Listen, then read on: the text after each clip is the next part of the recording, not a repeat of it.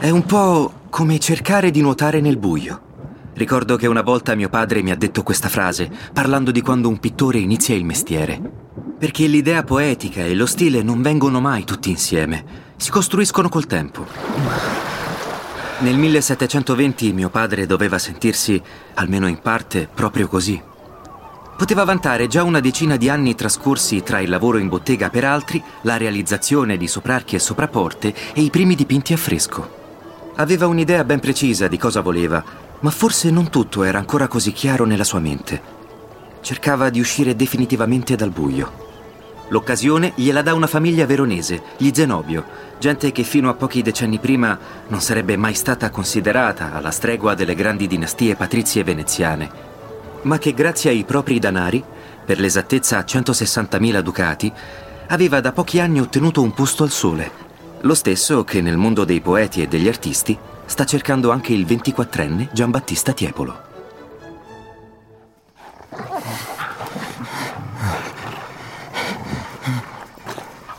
Io ho sempre avuto le spalle coperte. Non sono mai stato gettato in pasto ai lupi come artista, perché basta il mio nome a metterli a tacere. Il Tiepolo, invece, quando mette piede per la prima volta nella sala degli specchi di Palazzo Zenobio, non è ancora il Tiepolo. È un artista che sta tentando di nuotare nel buio. Alza lo sguardo e vede sopra di sé l'opera di due maestri, il francese Louis Dorigny e il veneziano Gregorio Lazzarini. Il primo si è trasferito anni addietro da Parigi, il secondo... Beh, il secondo è il suo maestro.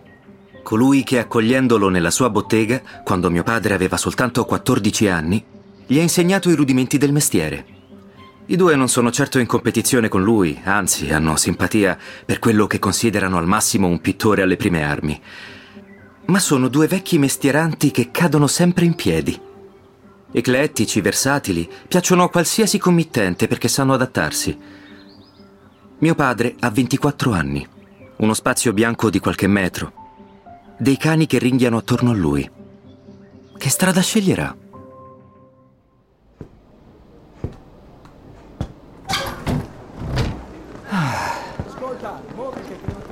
La prima bottega del Tiepolo è quasi vuota, di aiutanti, di bozzetti. C'è solo una tela di 4 metri per 2 da riempire. Tiepolo la riempie. E come se la riempie?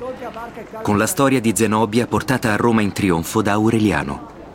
Un soggetto che in futuro trasformerà in un vero e proprio ciclo pittorico. Ma ciò che è sconvolgente è che la riempie di luce.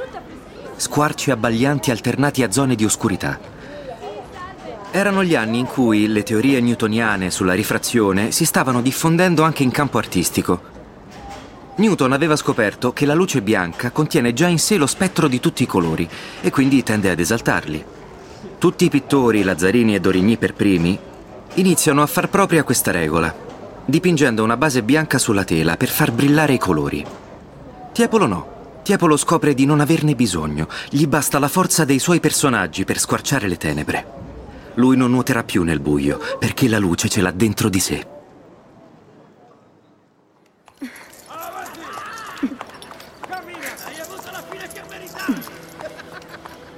Non ci sono solo i giochi di luce a rendere magnifico il dipinto, è anche l'espressione di Zenobia. Sconfitta, ma allo stesso tempo orgogliosa. Una donna che osò sfidare l'impero romano al massimo della sua potenza e che costrinse l'imperatore Aureliano a muoversi di persona per catturarla. Gli Zenobio avevano scelto questo soggetto per l'assonanza dei due nomi e gradivano molto la caratterizzazione data dal Tiepolo. Nel dipinto la carovana comprende anche Vaballato, il figlio di Zenobia, e un carro col tesoro che Aureliano le ha sottratto. È senza dubbio una prigioniera, in procinto di essere esibita come trofeo a Roma dall'imperatore stesso, ma sembra essere lei la vincitrice. Ancora adornata dai suoi gioielli.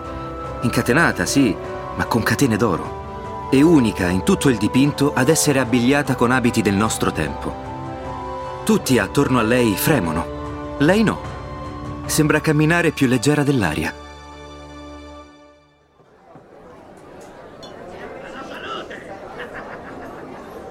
Poco tempo dopo la consegna del quadro, Giambattista Tiepolo incontrò sia Dorigny che Lazzarini.